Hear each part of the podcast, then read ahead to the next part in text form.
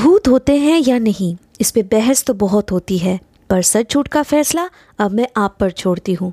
तो स्वागत है आपका घोस्ट स्टोरीज इन हिंदी में, जहाँ मैं हूँ आपकी होस्ट विदिशा और अब से हर हफ़्ते शुक्रवार को आप मुझे सुन पाएँगे एक्सक्लूसिवली ऑन स्पॉटिफाई आज ही घोस्ट स्टोरीज इन हिंदी को स्पॉटिफाई पे फॉलो करें और बेल आइकन को दबाना ना भूलें, जिससे मेरी हर कहानी आप सुन सकेंगे सबसे पहले।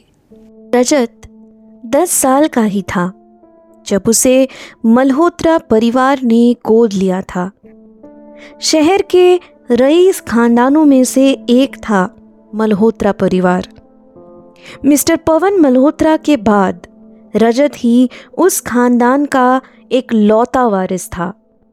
बस इसी वजह से पवन जी उसे शहजादा नाम से पुकारा करते थे। पिछले कई सालों से रजत अपने पढ़ाई के साथ साथ पेंटिंग करने में भी दिलचस्पी रखता था। आर्ट गैलरीज और एग्जीबिशंस में उसके पेंटिंग्स काफ़ी ज़्यादा मशहूर थे। उनमें से कुछ चुनिंदा पेंटिंग्स बेचकर उस पैसे को स्लम एरिया के बच्चों पे खर्च किया करता था रजत। उन अनाथ बेसहारा गरीब बच्चों के भविष्य के लिए वो दिन रात मेहनत करता था।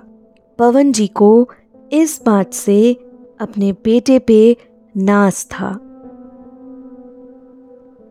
सवाल ये नहीं है कि मैंने ऐसा पेंटिंग अचानक बनाया कैसे। सवाल ये है कि इतने सालों तक मुझे उस जगह की याद क्यों नहीं आई? रजत ने अपने दोस्त विकी की ओर देखते हुए कहा साउंड स्ट्रेंज पर तू अब उस जगह पे जाना क्यों चाहता है यार? यूँ वहाँ जाने का फैसला भी रातों रात कर लिया? विकी का इतना पूछने पर रजत ने गहरी सांस लेकर कहा, जहाँ मेरा बचपन गुजरा, वहाँ के बच्चों का भी कुछ भला करना चाहिए ना? हर अनाथ का नसीब मुझ जैसा नहीं होता, विकी। पलानी का नज़ारा बेहद ही खूबसूरत है, साहब। एक बार जो यहाँ आते हैं, वो हर साल वापस यही घूमने आते हैं। कुछ और चाहिए, साहब? नहीं थैंक यू अगर कुछ चाहिए होगा मैं रिसेप्शन पे कॉल करके मंगा लूँगा। उस होटल के वेटर पिंटो ने सलाम ठोक कर वहाँ से जाते ही रजत ने अपने होटल रूम का दरवाज़ा बंद कर दिया। देर रात तक पेंटिंग करने की आदत थी रजत की। यहाँ की वादियों के बारे में सोचते हुए कैनवस पे उसने पेंटिंग बनाना शुरू कर दिया। अपनी ही धुन में मगन होकर पेंटिंग बनाए जा रहा था रजत। अचानक से मोबाइल पे एक नोटिफिकेशन साउंड सुनकर मानो उसे होश आया। मोबाइल में मैसेज पढ़कर उसे वापस वही रखकर जैसे ही उसने पलटकर पेंटिंग पे अपनी नज़रें घुमाई तो वो चौंक गया। ये मैंने ये मैंने क्या बना डाला है? मैं तो कुछ और ही बना रहा था, पर इसमें तो खाई में गिरता हुआ एक कार नज़र आ रहा है। ये क्या हो रहा है मेरे साथ? पहले ये हिल स्टेशन की पेंटिंग और अब ये? अपने अनजाने में क्या क्या तस्वीर बनती जा रही है मुझसे।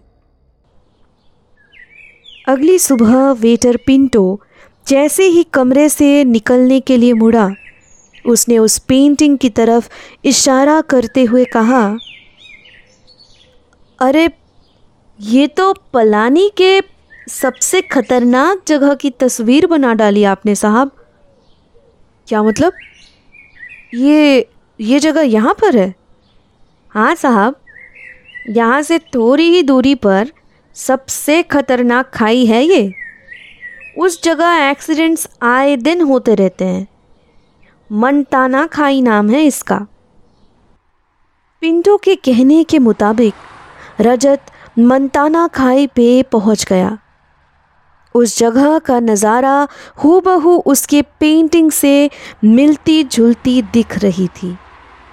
पर रजत इस बात को समझ ही नहीं पा रहा था कि इस जगह की तस्वीर उसने बनाई तो बनाई कैसे।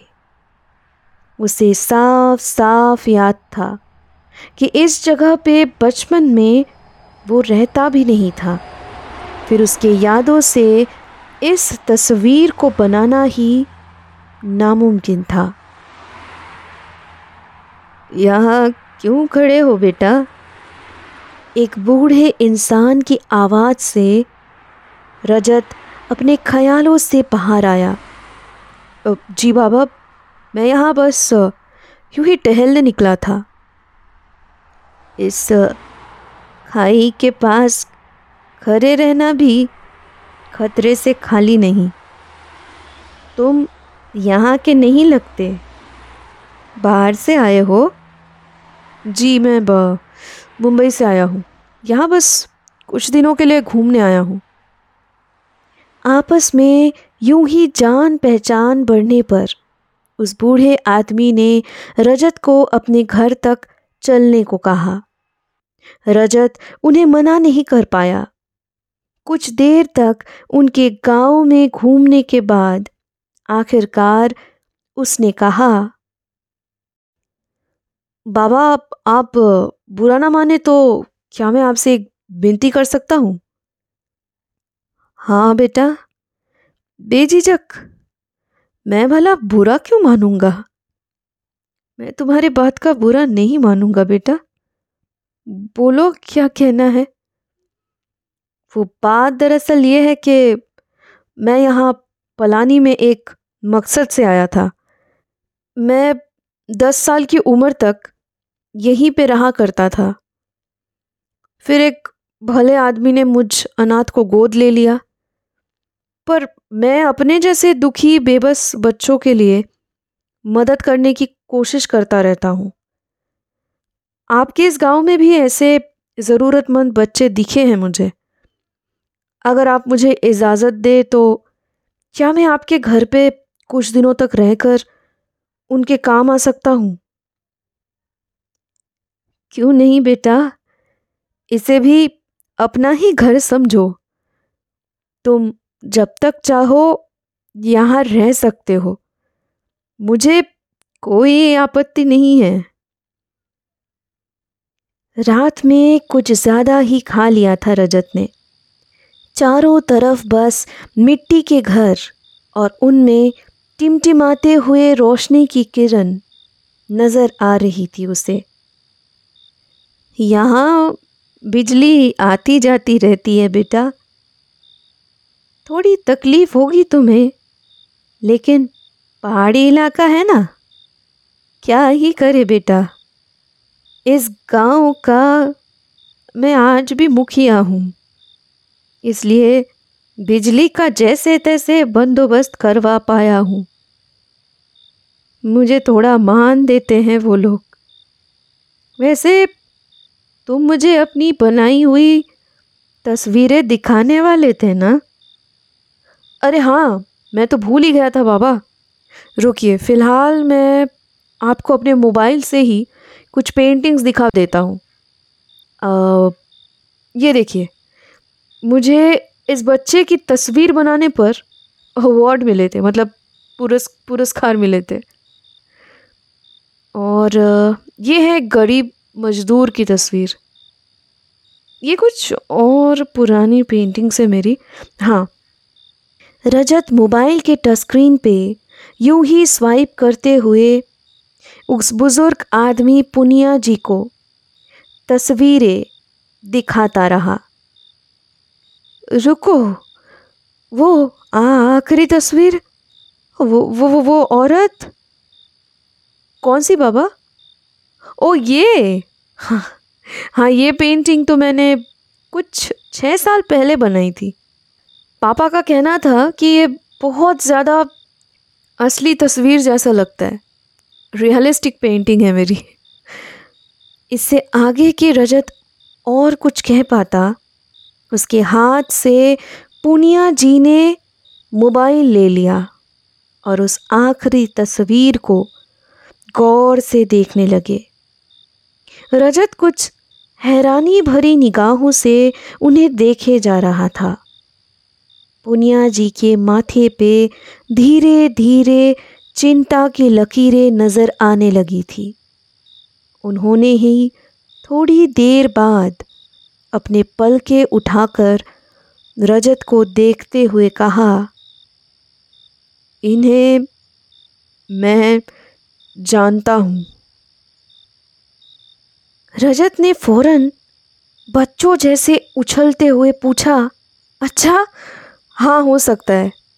पापा और मम्मी यहाँ अक्सर आया करते थे। ये मेरी मम्मी है। मतलब जिन्होंने मुझे गोद लिया है, उनकी स्वर्गवासी पत्नी है मैंने इन्हें कभी नहीं देखा है, पर इनकी फ़ोटो देखकर ही मैंने ये पेंटिंग बनाई थी। ज़रा यही रुक ना बेटा। मैं अभी आता हूँ। इतना कहकर पुनिया जी वहाँ से उठकर चले गए। थोड़े ही वक्त में अपने साथ कुछ लाते हुए रजत के सामने आकर उन्होंने कहा, अपने दोनों हाथ आगे करो बेटा। रजत शक की निगाहों से उन्हें देखते हुए अपने हाथों को आगे करके चुपचाप खड़ा रहा। उन्होंने उसके हाथों में एक मिट्टी का कलश पकड़वा दिया, जिसका मुँह बंधा हुआ था। उसके सवाल करने से पहले ही उस बुज़ुर्ग आदमी ने कहा, ये तुम्हारी माँ की अस्थियाँ हैं। उस मंताना खाई के पास उनके कार का एक्सीडेंट हुआ था। उस वक्त वो माँ बनने वाली थी। उनकी तो मौत हो गई, पर उनका बेटा बच गया। कुछ सालों तक हमने ही उसे पाला था। और फिर एक दिन एक अमीर आदमी आए। उन्होंने उस बच्चे को गोद ले लिया। उस वक्त ये अस्थि कलश के बारे में याद ही नहीं आया था। पर हमने इतने सालों से इसे संभाल के रखा था। आज तुम्हें ही ये सौंप रहे हैं क्योंकि कानूनन तुम ही उनके बेटे हो। और असलियत में भी। पुनिया जी की बात खत्म होते ही एक औरत ने रजत के कानों में ये फुसफुसा कर कहा, एकदम से रजत ने जैसे ही अपनी दाएँ तरफ़ देखी तो उसके डर का कोई ठिकाना नहीं रहा। बेटा, मैं तेरी माँ हूँ। मुझसे डर मत। मैंने तुझे यहाँ तक लाने के लिए ही पलानी के वादियों की तस्वीरें बनवाई थी। मंताना कहाई के उस हादसे की तस्वीर भी मैंने ही तुमसे बनवाई है, ताकि तुम पुनिया भैया तक पहुँच सको। इतने सालों में मैं नहीं चाहती थी कि तुम्हें यह एहसास हो कि तुम मुझे खो चुके हो। पर अब तुम इस लायक हो गए हो कि तुम मेरे मौत की सच्चाई को मान सकते हो। तुम सच में मल्होत्रा परिवार के वारिस हो। आज से मैं तुम्हारे ख्यालों में आकर तुमसे और कोई तस्वीर नहीं बनवाऊँगी। अब मुझे मुक्ति मिल जाएगी। अलविदा मेरे शहजादे। घो स्टोरीज इन हिंदी को स्पॉटिफाई पे फॉलो करते वक्त बेल आइकन को दबाना ना भूलें, जिससे मेरी हर कहानी आप सुन सकेंगे सबसे पहले। अब से हफ़्ते के हर शुक्रवार को। मैं आपके लिए लाऊँगी ऐसी कहानियाँ, जो आपके डर के परिभाषा को बदल के रख देगी।